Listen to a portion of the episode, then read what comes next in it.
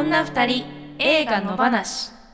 さあ始まりました。女二人映画の話第59回三田村千春です。宇宙魔王です。この番組ではシンガーソングライターの私たち女二人が映画についての話に語っていきます。映画好きなあなたやこれから好きになるあなたも一緒に楽しくおしゃべりしましょう。はい。ということで真央ちゃん、はい。5月8日誕生日、はい。おめでとうござありいます。がとうございます。32歳になりましたおー。当日にはワンマンライブもやらせていただきまして、はいはい。皆さんにも来ていただいて楽しい一日を過ごしました。ありがとうございます。弾き語りそうだったんですよね。はい。とってもいい一日になりました。よかったです、はい。ね。えね三田村さんは来週ですもんね。そう来週とか今週末、あそうか今週だ。そうだそうだ。あっていうかあさってですね。あそうですね。15日。うんそうそうバンドリバンドでやりますので、はい。ぜひぜひあのまだ来場チケットも多分あと少しあると思いますので、うんうん。まあ、来場いただくのもよし配信で見ていただくのもよし、うん。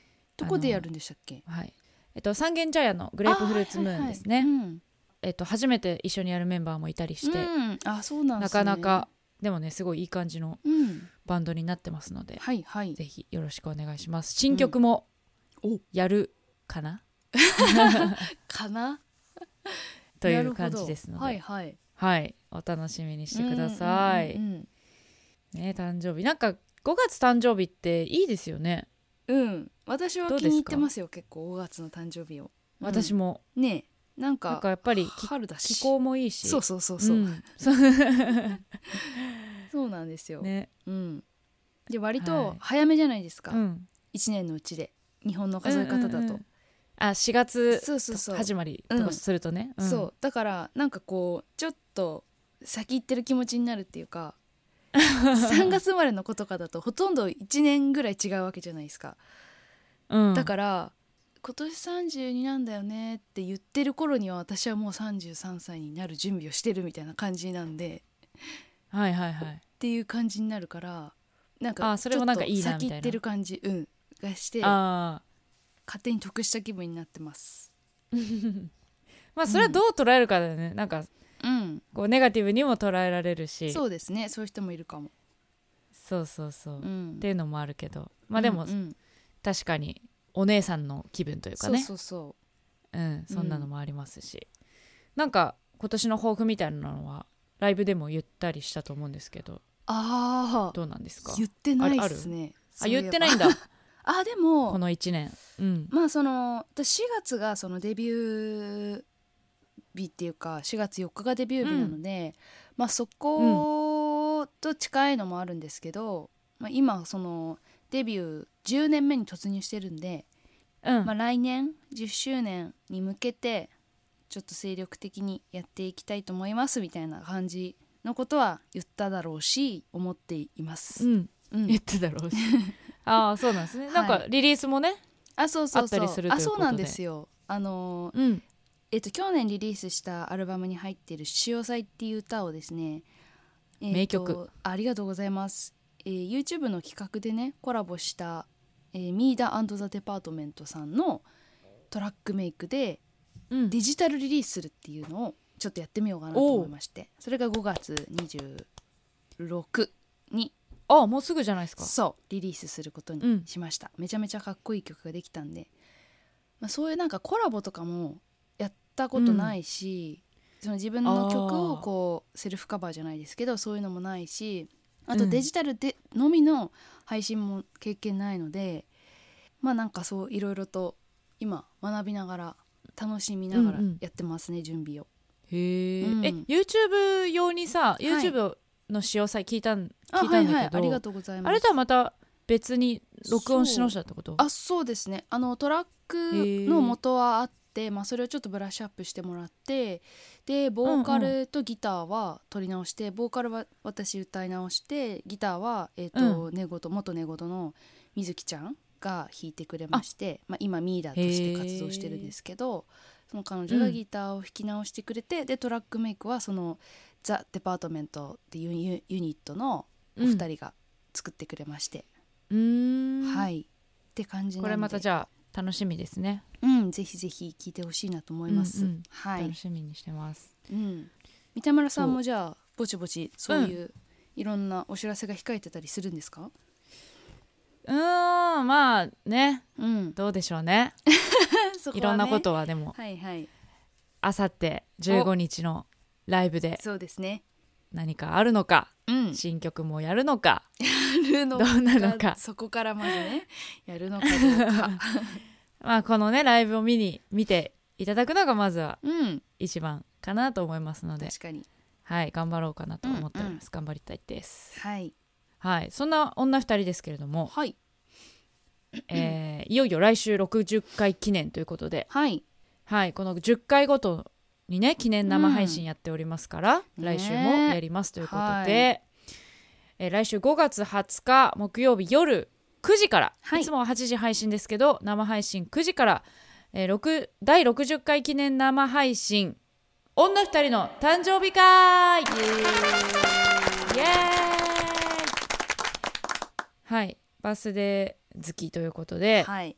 えっ、と2人でうん。2人きりの、まあ2人きりのっていうかね見てくれるうんうん。人がいますけれども、はい。えー誕生日会をやります。はい。これは女2人映画の話の YouTube チャンネルでやります。うん。どんなことをやるかというとまあ誕生日会っぽくはい。プレゼント交換やってみたりとか。はい。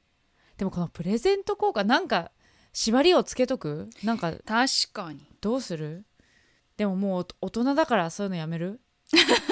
1000円までみたいなやつじゃなくて、ね、そうそうそう。なんかね。バナナはみたいな、バナナはおやつに入りますか入りませんかみたいな。そうですね。なんでしょう。まあでもうん。いやいいか。これランダムに。うん。まずはやってみましょう、そうですね、うん。初のの試みだし。はい。何か問題が起きたらまたうん来年考えようそうというしましょう。ことで、はいそんなプレゼント交換もやるしあとケーキを食べたりだとか、うん。えーもありつつあと、うメインとしてははい。普段料理をほとんどしない真央ちゃんが、今まで見てきた映画の中で出てきたうん。食べ物を、うんうん。えー料理で作ってみようというはい。マオマオズキッチンそうですね。がありますね、初の初の。試みいやーどうなるでしょうね、そういったとこあろのがガも含めて。チでうん。ガチであのちゃんと美味しいものを作ろうとして作ってくださいね。もちろんもちろん。私はやっぱ食べ物そうなんか変にこう、うん、食べ物に敬意がありますからね、うん。やっぱりあそうですね。ちゃんとね美味しいものを作りたいという気持ちは常に持ってます。成功させるうんうん。気持ちで作って、まあ果たしてどうなるかというはい、感じでございます、うん。まあ何作るかはちょっと今検討中なんだよね。そうですね。まあだから何品ぐらいいきます、っていうとこ？いやーでも生配信だからね。うん。そう編集できないかうら、ん。まあでも渾身の一品でもいいし、うんうんうんうん。ね。ね。と思いますよ。ちょっとじゃあ私が適度にチャレンジできるものを、あそうですね。選びます。そうそう。なじゃあはい。何作るか決まったらまたツイッターとかで、あそうしまねしょう、お知らせしてもいいかもしれない、うんうん。はい。はい。ぜひぜひ楽しみにしてください。あとはえっ、とやっぱりねとはいえ、映画番組なので、えー映画に関することも喋りたいということではい。この51回から、えー60 59回までの、うん。まあ、作品についてああだこうだああだったねとかうん。喋りたいっていうのもやりますね。そうですね。あとイベントもあったしねそうイベントがあったからちゃんと本編の方をねうん、なんかあんまりちゃんと自分の中でも振り返ってないなって感じがするんで思い出したいですねこの10回。そうですね、うん。イベントとかに関しても振り返っていきたいと思いますし、はい。あとはメール紹介ね。これ大事、うん。メールを読む。そうそう。皆さんの協力が必要なんで、どうなんだろう。テーマ設けた方が送りやすかったりするのかな？何します？じゃあ51回からうん。59回までで、うん。一番面白かった回、回ね。映画じゃなくてね。うん、うんうん。映画でもいいうんけど。うんまあでも回だね。うん。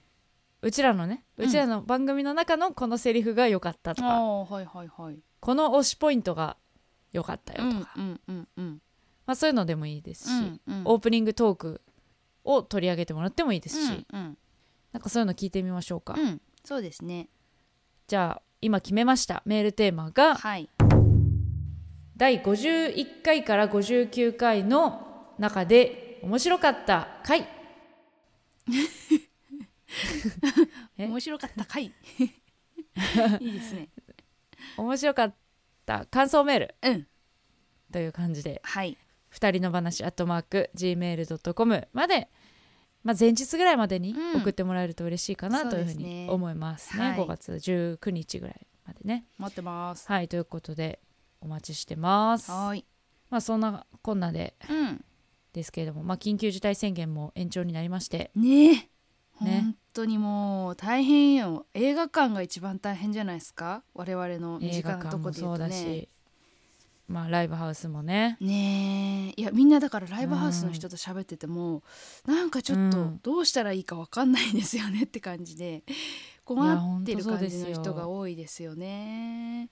うん。なんかこう協力する気はもちろんあるんだけれどもどこまでの条件に入るのかわからないとかね。そういうのがうんうん。なんかああかなり迷ってる。ねその政府うのん。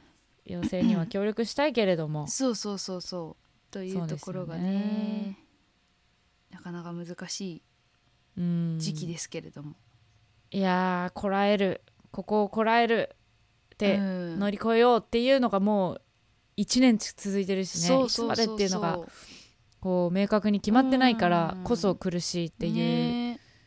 のがありますからね、うんあの映画館もライブハウスも大変な中、うん。ということもあって、えー今週も最新作ではなく、えー旧作を取り上げて語ってはい。いきますのではい。最後まで聞いてください。お。願いします。毎週一つの作品を取り上げて語っていきます。今週の作品はトム・フォード監督「ノクターナル・アニマルズ。女が二人。集まれば映画の話で日が暮れる。ダラダラ。ズルズル。ゆるゆると。今日も平和な木曜日今日も平和な木曜日。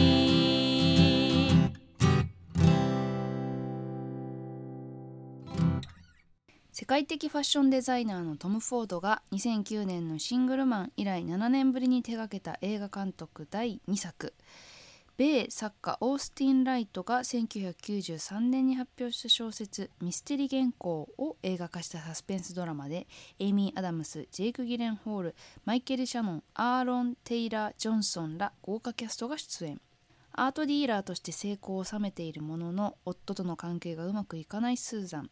ある日そんな彼女のもとに元夫のエドワードから謎めいた小説の原稿が送られてくる。原稿を読んだスーザンはそこに書かれた不そこに書かれた不穏な物語に次第に不安を覚えていくが点々点イーミー・アダムスが主人公スーザンに扮し元夫役をジェイク・ギレンホールが演じる。2016年制作アメリカ、はい、うん。まあ先週がね私が気になってる映画旧作を配信で見てみようということで、グッドストライプスでしたが、はい。今週が今度は真央ちゃんが取り上げたい映画ということではい。これだったわけですけれども。そうですね。なんかねうん。あのーもっとうん。意味わかんない映画なのかなって思ってたんですよ、そうん。の話から、はいはい。真央ちゃんから聞くに。うん。でも私はなんか見て、うん。あのいやなんか印象が違いました、うん。いい意味で。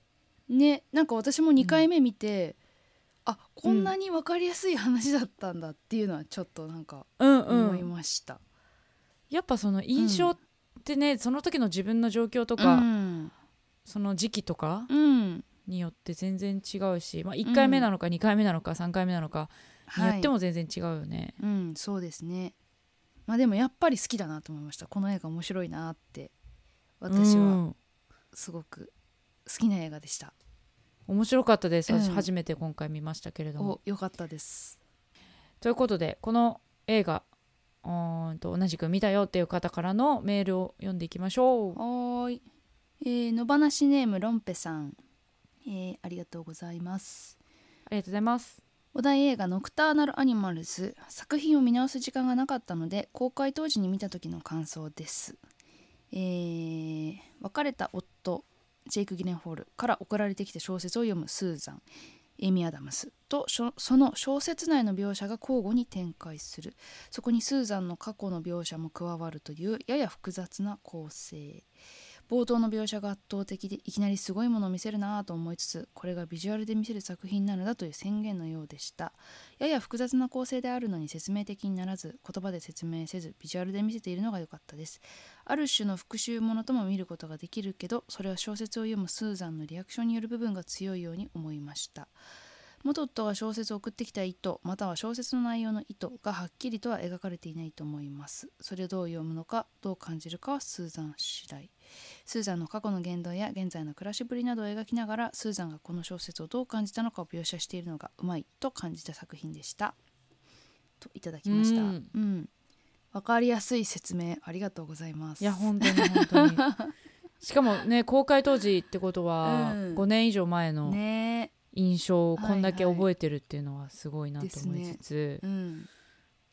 確かにそのファッションデザイナーの監督だから、はいはい、そうこれがビジュアルで見せるうん。作品なのだっていう宣言のよっていうのは、うんいや本当、ああそういうことかってうんうん。うなずきましたうね。ん。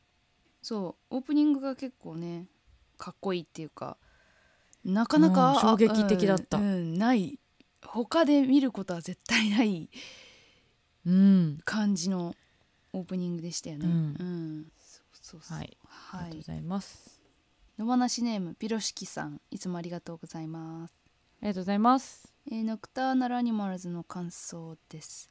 ビバリウムと新幹線はちょっと変化球な怖さだったので個人的には透明人間以来かもしれません。久しぶりに本格的に怖い映画を見ました。最後まで緊張感が続く怖くていい映画怖い映画でした。見終わった直後がほとんど意味わかんない状態でしたけどそこがまた絶妙にゾワゾワしてよかったです。ってことであとね結構ネタバレ込みのうんうん、長い考察を書いていただいたんだけどこれも本当にああなるほどってなんかこのこの映画で私が語りたかったことをすごいあの抑えてくれててなんか嬉しかったです、うんうん。いっぱい書いてくれてありがとうございます、はい、ありがとうございます。まあ、結構だから、えっと、サスペンスものってことでこうなんて言うんだろう展開がちゃんとある映画だからネタバレ的なものっていうか何がヒントになってくるかみたいなこととかもあるからこれもまたちょっと語りづらい部分もあるのかなって、ちょっと自分で難しいなと思いながら映画を見てました。うんうん。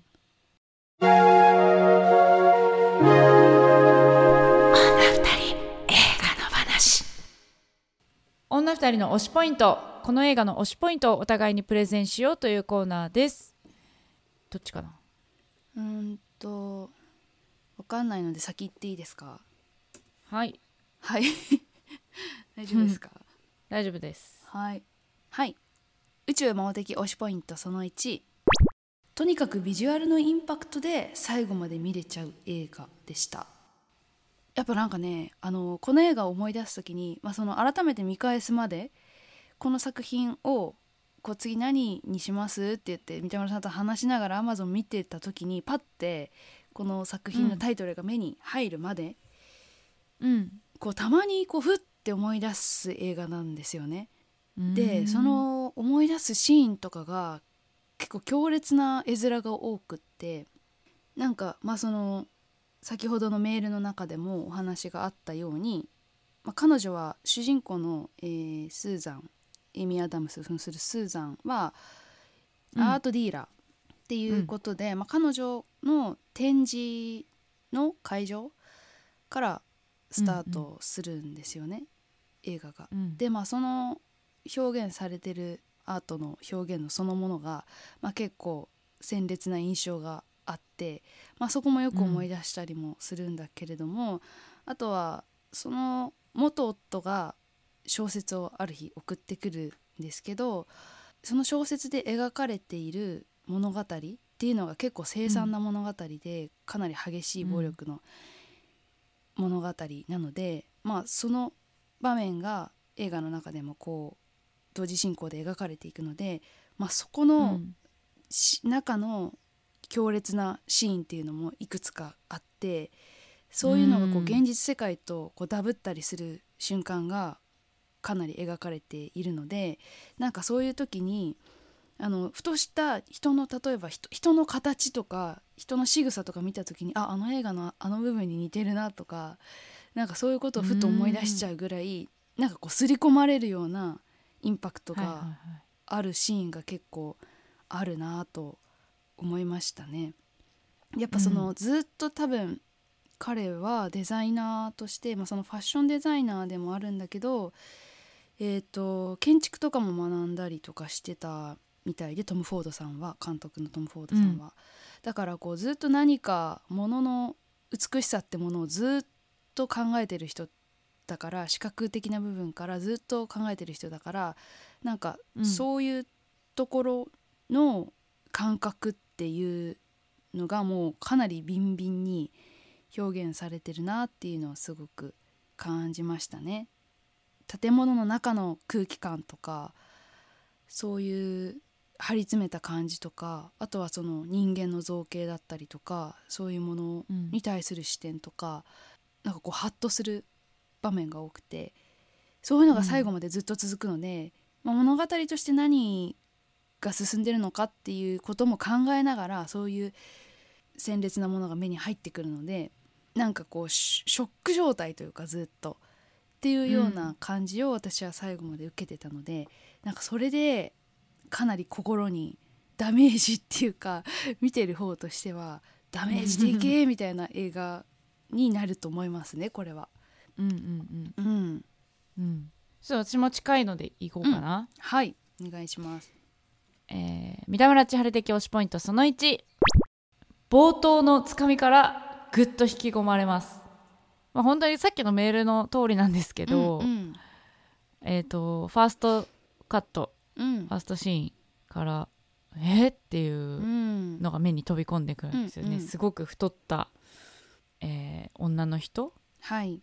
なのかまあ女の人ですね多分、うんうん、が裸で踊っているというそ真っ白な、うん。真っ白な空間の中で。う、うん。それをスローで見せてんのかな、うん。と思うんですけど。うんうん。なんかもうよくわかんない 私は話もそのどういう話かもほとんど知らない情報を入れないまま見たので、うん。え？大丈夫かなとも思った。そうん。のインパクトと同時に、はいはい。え私ついていけるかな？大丈夫かな？うん。とも思ったっていうので、うん、やっぱ最初映画の最初ってすごい大事うん。だと思うんですけど、どう始まるかって。その意味で言うともうなんかめちゃくちゃ良かったなと思います。うん。うん。でなんかずっとそのわけわかんない感じが続くのかと思いきや、うん。ちゃんと話としては分かりやすさもあったから、うん。なんか安心したし、うん。でもその鮮烈なイメージは頭にずっと残ったままあったっていう感じが良かったです。なんかあのシーン、まあ、そのやっぱインパクトを与えたい意図が一番大きいと思うんですけどその冒頭のとこって、うんうんなんかそこで「なんじゃこりゃ!」って観客を思わせて思わせてでこううん引きずり込んでその後提示してくるものは割とこう共感しやすいものだったりこう触れやすいものだったり、手の届くものだったりするっていうところが商業的なファッシファッションっていうそういう人が必ずこう身につけなくてはいけないもののうん。分野でこう活躍してきた人ならではだなっていうのはちょっと思って。ブランドとしての価値をまずは作る。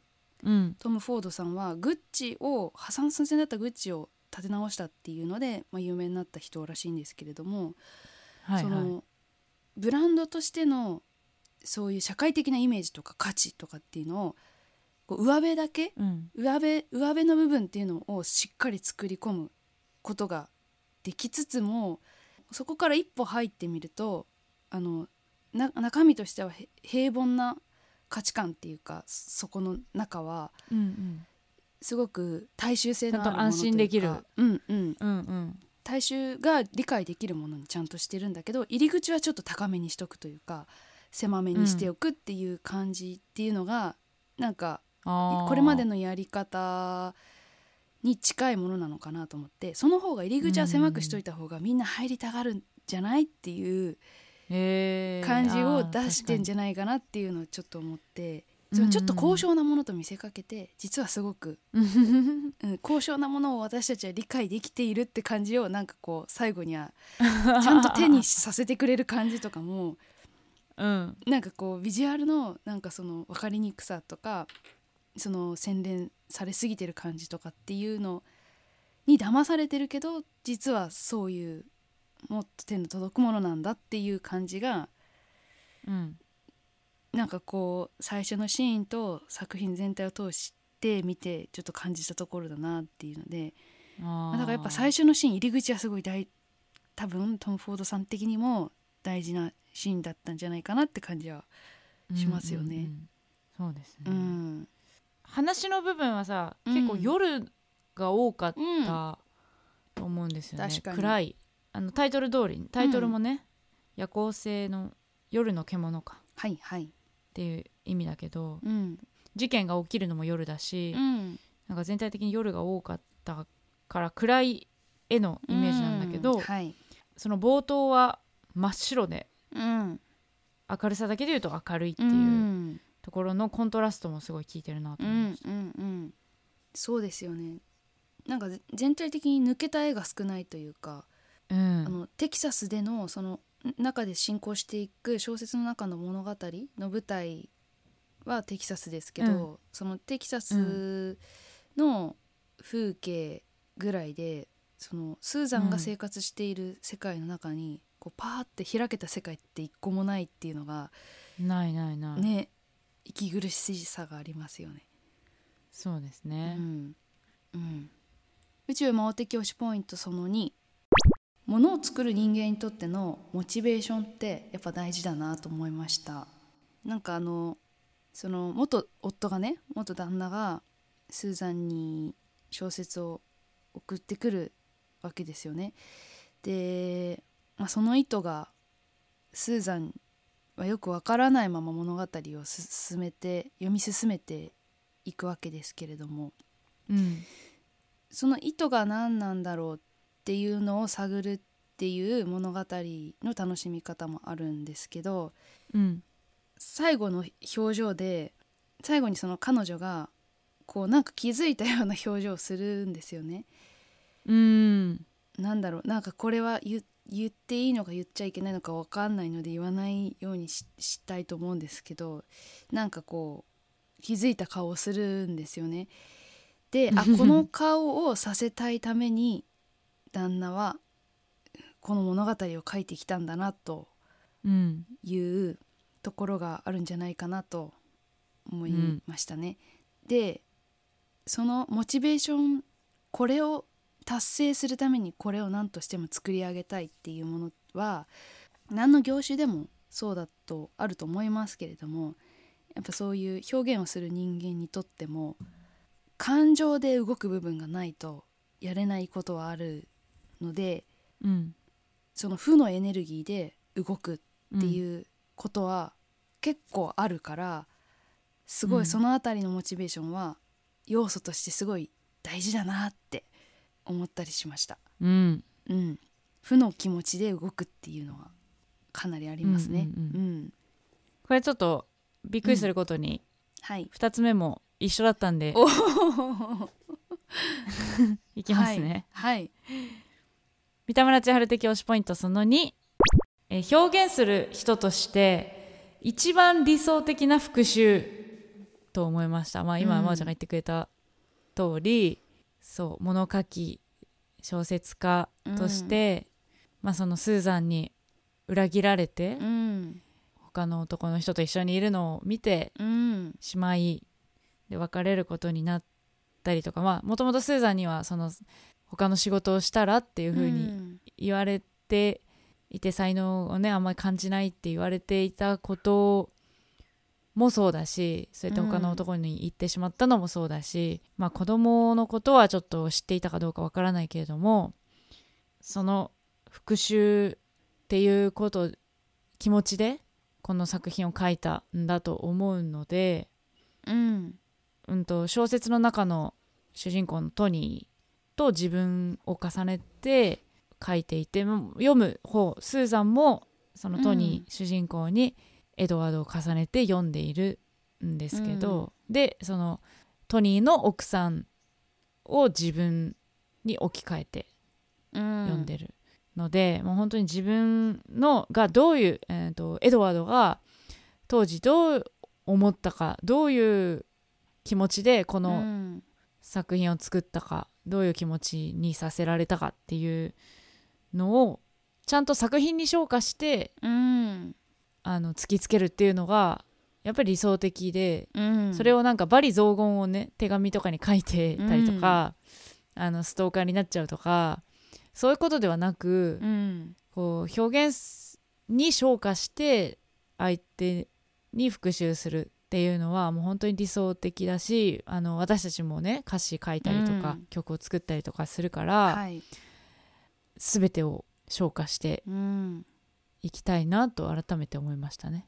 そうですねうんきっとだから彼にとってはやっぱそれが一番致命的な傷になるだろうって思ったところもあるでしょうね。うん自分の才能を信じれなかった元奥さんに対して才能で突き返すっていうことが一番彼女にショックを与えられるというか、うんうんうんという部分は。後悔させるというか、うんエドワード自身もうん。それそうすることでそう前に進うむん。こともできるのかなと思いますね。ちゃんと生産できるのかなとも思い思います。う。ん。うん、やっぱなんかそこでしかもう自分の中の穴を埋められないっていうものってあると思うんですけど例えばそのエドワードがそこでそのスーザンとの結婚生活中に受けた傷っていうのはそこに対してしか穴を埋められないというか別のものでは埋められないから、新しい人と結婚することとか、なんかそういうことではなくて、そのそこで起きたことはそこで起きたこととして自分の中で着地させなきゃいけないというか、あっていう部分が彼にの中にはあったんじゃないかなという。なんかそこに対しての後悔は、スーザンに対しての恨みとか後悔とかなんかそういうものはその相手でしか晴らせないようなその相手だったりとかそのそこで感じた例えば自分の才能に対する負い目とかなんかそういうところを同じところでしかやっぱ埋められないっていうのはうん。あるなって思いますね。別のものではうん。代用できないっていう感じがあってだからやっぱそこまでの執着を生んだんじゃないかなっていうのはなんか理解できました。あー。うん。結構でも真央ちゃんとそういうのってあんまりうん。結びついてなかったんですけど、はいはいはい。真央ちゃんのその作品うん。を作る時のモチベーションうんうんうん。にあんまりその負の気もエネルギーっていううんうん。イメージは私はなかったんですけど、うん。どうなんですか？えっとそこは多分だから負負をそのまま負にして出すっていうのが私の中の表現にないっていうだけで、うん。やっぱその全体としては全体あるんですよね。プラスもマイナスも。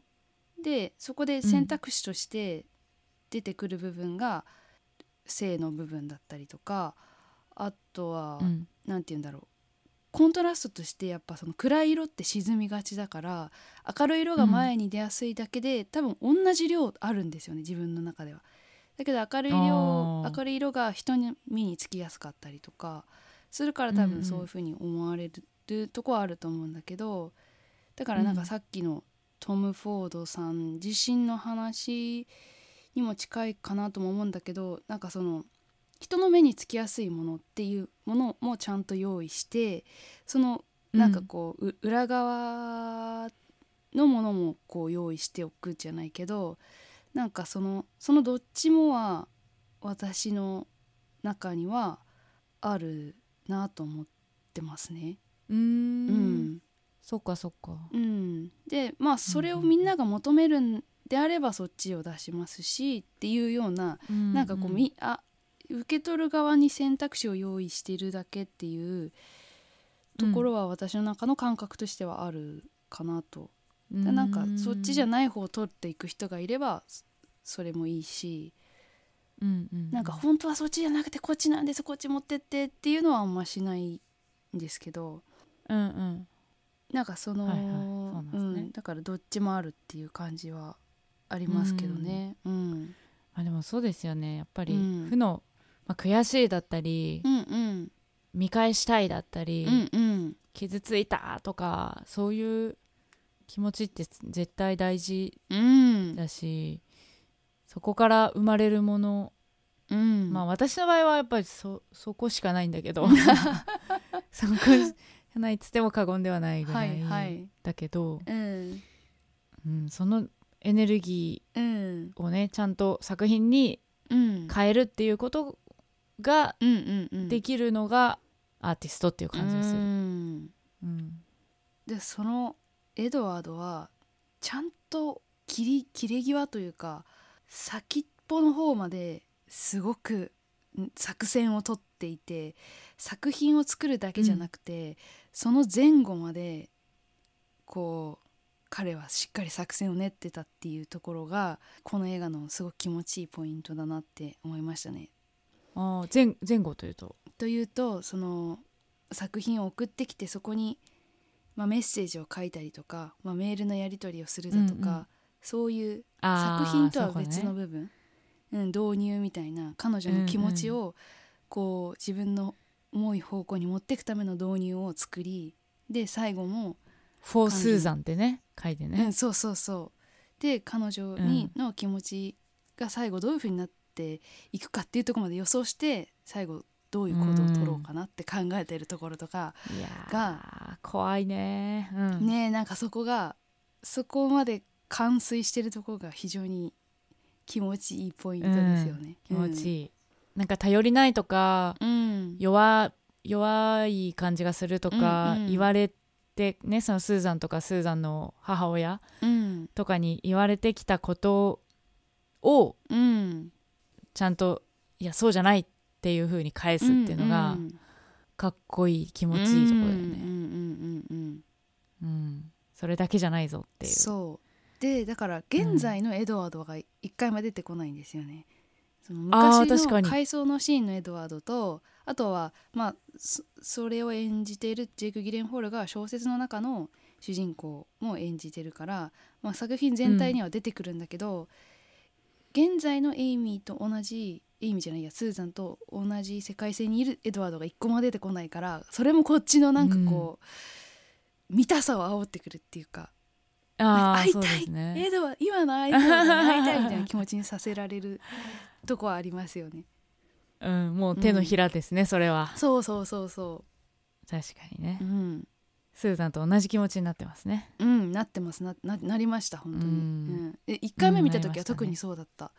いつ出てくるのかなとかでずいつ出てくるのかなってずっと考えてたんで、うん。なんかもういつか会うんだこの2人はって思いつつもどうなるんだろうとか、なんか思ってたのを思い出して思い出しました。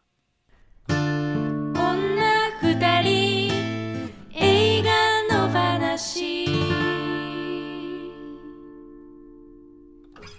監督への指針。この番組を通して女二人から監督への超勝手なメッセージかっこ指針を送ろうというコーナーです。どうでしょう？はい。常に真央ちゃんに聞く 三田村さんはサジを投げておりますけれども、やっぱね思った、うん。あんまりこう監督が浮かばないのかも、映画を見てね。その私っはいはいはい。て。うん。うんうんうん。ああその見方の違いありますねきっとね。そうそうそう、うん。そうだと思う。だからすごい真央ちゃんに教えられていますが、そう私はなんかどういう人が作ったんだろうとかなんかそれはいはがい。情報として欲しくなるので、ああなんかあのね。付き合ってる人とかにもなんか、うん。前どんな人と付き合ってたとかなんかこう大学の時何サークルだったとかなんかそういうことを過去のことすっごい聞くのが好きなんですよ。でなんかどういううんササークルどんな入ってたっていうのと、前どんな人と付き合ってたは全然うん違うと思うんですけど。なんかうん。私の中では、そサークルは気になるけど、うん。うん、同じなんですよ。ななんかどういうああそうなんですね。ななんどういう基準で物を選んできたかとかどういう場所で生活してきたかとか,、うんなんかどういう人と生活してきたかとか、なんかそういうものをこうどういう環境でその今のその人が作られてきたのかがすごい気になるので。まあそうね、そう。うん。全部聞きたいしその人がどういうプロセスで生きてきたかをすごい知りたくなるので映画見てても、これを考えた人は一体何をどういうものを見てきたらこういう視点が作られるんだろうとかって思ううんうんうん。途中から思い始めたりするので、というポイントで今日も、ポイントで。はいうん。トム・フォードさんに聞きたいことがあるんですが、はい。えー監督は天才なんでしょうか？普通の人なんでしょうか？ああっていうとこなんですが、はいはいはい。まあ、やっぱ私は、まあ、全然そのファッションって分かんないけどトム・フォードの名前はよく聞くしその、んハイブランド的な立ち位置なんだろうと思っていってでまあそういう人だからこうすごくセンスを持った天才なんだと思ってうん行ったわけですね。で、まあ、この「ノクターナル・アニマルズ」はやっぱそのトム・フォード監督作品って出てきたので、まあ、その視点で見てでそうするとやっぱりなんかすごくアート性の高い凡人には理解できない何かを作ろうとしてるのかな？みたいな視点で私は見ちゃって最初。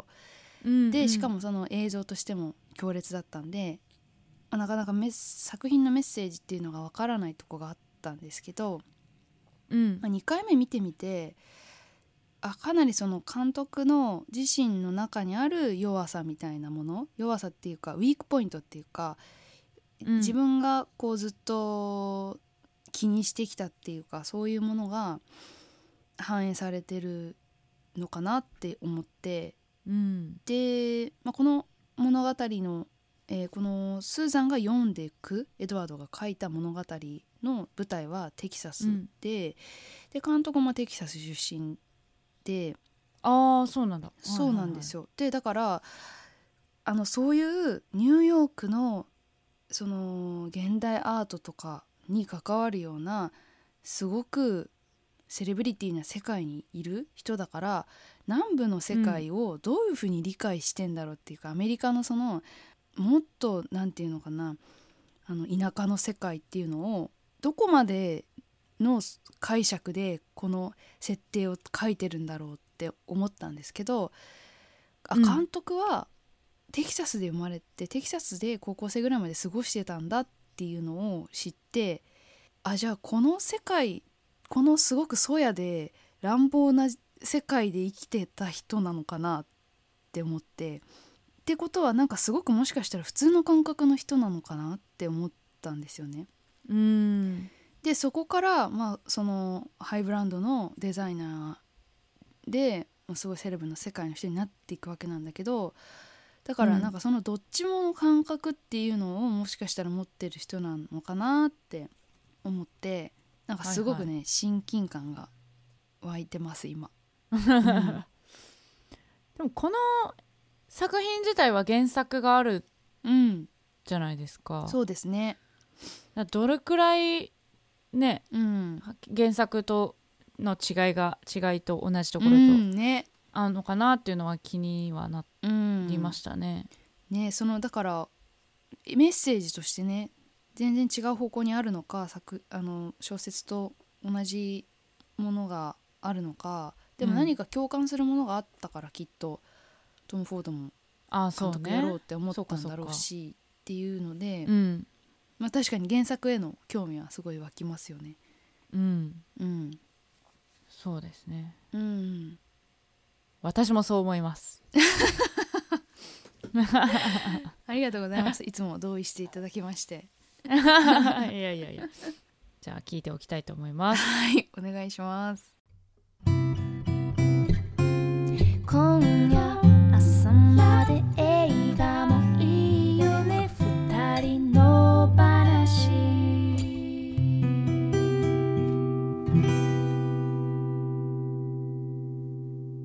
女二人映画の話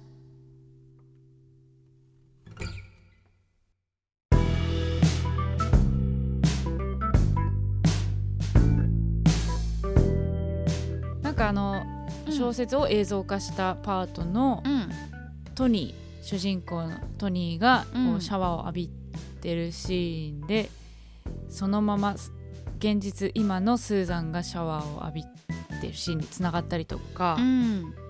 なんかそういうこうつながりが面白かったで、なと思いました。ああそうですだからね全部こうつながってて。うん。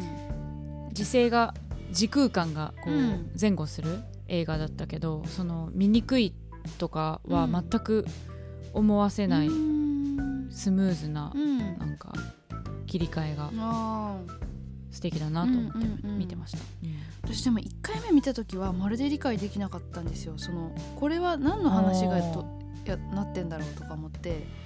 なんか、うんうん。それが小説の世界の話だって理解するのに結構時間かかって、ああそっかそっか、うん、であこれはエドワードなのかトニーなのか小説の中の方なのか元旦那の方なのか、うん。どっちの話なんだっていうのをこうパッと理解するのに結構時間がかかって、なんかその混乱をずっと引きずったまま最後まで終わっちゃった感じだったんで1回目は。ああうん。なんかそういうのってそこがうん。分かって見れるかどうかはすごい大事うん。ですよね,、ね。その枠組みを理解できできるかどうかって。うん。うん。でそこに、まあ、多少混乱させたい意図もあるとは思うんですけど、うんうんうん。混乱させたい上にでもやっぱちゃんと一貫したその切り替えのラインというか基準みたいなのがああってっていうのが分かってくると、うん。頭が整理されてくると思うんですけど、うん。うん、そのあたりは皆さん見た時にどうねどう処理自分の中でされるんだろうっていうのは楽しみながら見てほしいですけど。そうですね、うん。映画映画的うん。なところです。だから、うんうん。映像や小説のうん。映像が、小説をそ読んでいるスーザンの頭の中だから、うんうんうんうんあえっと主人公のトニートニーがエドワードなのも、はい。スーザンのイメージの中だしそうですね。その奥さん役が、うん。えっと、スーザン。うん。っていうかはい同じ女優さんなのも、うん。その自分に置き換えて見てるっていうことですよね。え。同じ女優さんではないんじゃないですか？似てたけど。そう。似てた。嘘。すごく似てた知らなかった。違う女優あさん違う人なんだだ。そう。あ。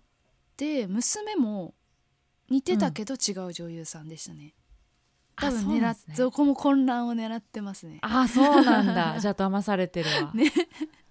うんうんうん。まあでも似てるってことはその自分を重ねてたっていうのはあるんですね。ですよね。うん。あそっかそっか。えなんかね YouTube であのー、うん。小説の中で起こるひどい事件があるんですけど、その犯人役をやってた人のインタビューがあったんですけど、それは結構面白くてえーあの挑発の。挑発の。なんか、うんうん。あの人の存在って何なんだろうなっていうのを考えた時にすごいうん。いろんなヒントを言ってたんでそこはちょっと面白かったですね。はあ、うん。チェックしてみます。はい、はい。ぜ。ひ。はい。ということで「ノクターナルアニマルズ。はい」すごい面白かったので、まだ見てないよという方はぜひ、えー、Amazon プライムビデオで見れますのではい見てみてください。お願いします。そしてじゃあ次回のお話ですね。はい次回、えー5月20日配信分はオープニングでもお話ししたように第60回記念生配信女二人の誕生日会夜9時から生配信やりますのでぜうんひチャットにはね、リアルタイムで書き込んでもらいつつ、えー誕生日会一緒にお祝いしてもらえたらなと思います。お願いします。お願いします。そして再来週5月27日配信分の作品はウェス・アンダーソン監督「犬ヶ島」うん。これねあのピンときた方は野放しファンですね。そうですね。こちらはこの間の1周年記念イベントの中で出てきた、えー映画のタイトルですけれども、うん。ゲストで来てくれた滝ゆかりちゃんがね、うん。その犬目線の映画ってでなかなかないみたいな話でしたっけ？あの本当に人間に都合のいいような犬うん。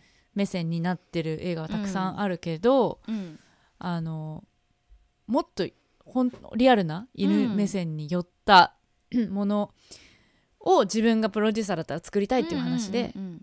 じゃあそういう映画ってなんか今現状あるのかなっていう中で、あのこの犬犬ヶ島は結構良かったみたいな話をうんうんうん。してたと思います、そうそうそう。気になってましたずっと、これ見てみたいなとうん思います、私もねなんかと公開した時から気になってはいたんだけど、うん。見れてなかったので、えー、と見たいと思います。これね Amazon プライムで、はい、えー、と200円ぐらいでうん、レンタルできます今ね、はい。映画館がちょっと東京はやってなかったりするとこもあるので今週も配信で、そうですね。東京大阪もとそうですね。かも多分やってないかな。うん、えっ、とそうですね。配信で見れるものをやっていこうかなと思います。はい。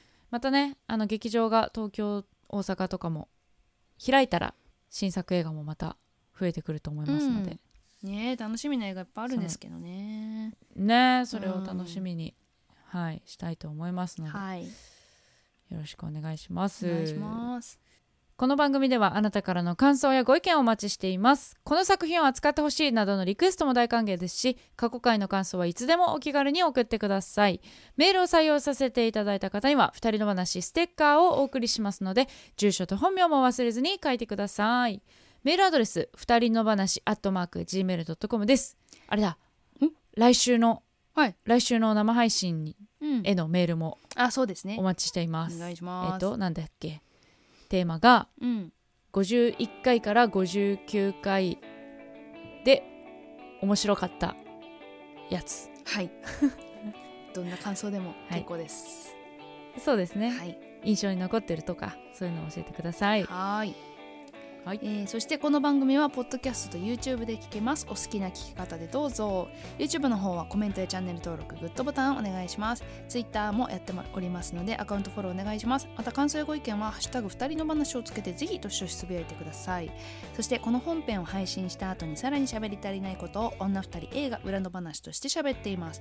毎週月曜夜8時に女二人映画裏の話のノートに音声配信中です。こちらは1つ100円で購入していただくと聞くことができます。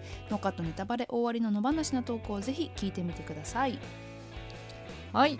じゃあ、はい。まおちゃんお知らせありますか？はい。えーとですね5月8日に開催しましたワンマンライブの、えー弾き語りワンマンライブの配信アーカイブがまだ残ってますので土曜日までかな、土曜日の夜まで見れますのでぜひこちら、えー見てほしいなと思います。下北沢ラグーナのツイキャスアカウントで、えー購入できますのでぜひ見てみてください。はい。はい。私三田村千春は、えー5月15日土曜日、えー三田村千春バンドセットライブ大生誕祭2021開催します。三軒茶屋グレープフルーツムーンにてお昼1時からのライブになります、えー来場チケットもまだおそらく少しありますしえっと配信でねぜひ見ていただくのもできますのでよろしくお願いします。それともうもう一個ありまして、はい。えっと、来週末5月23日私の地元の岐阜でライブがあるんですけど、えっと、野放しのイベントにも出てもらったエミリさん率いる骨ボーンと三田村千春のツーマンライブが岐阜柳ヶ瀬アンツというところであります。このライブあの岐阜もねマンボウがね出たということではいはい。えっと終演時間を早めるために、えっと、オープンスタートの時間が1時間早くなりましたので、ちょっと行きたいなと思ってた人は、えっと情報をちょっとチェックしてみてください、うん。はいお間違いなく、ねそういう変更はいろいろあるでしょうね、うん。お客さんが大変だだなとは思いますねいや本当本当ですよ、まあ無理せず楽しんでほしいなと思います、うん来週も木曜夜8時に配信です。ぜひ聞いてください。ここまでのお相手は三田村千春と宇宙魔王でした。さようなら。さよなら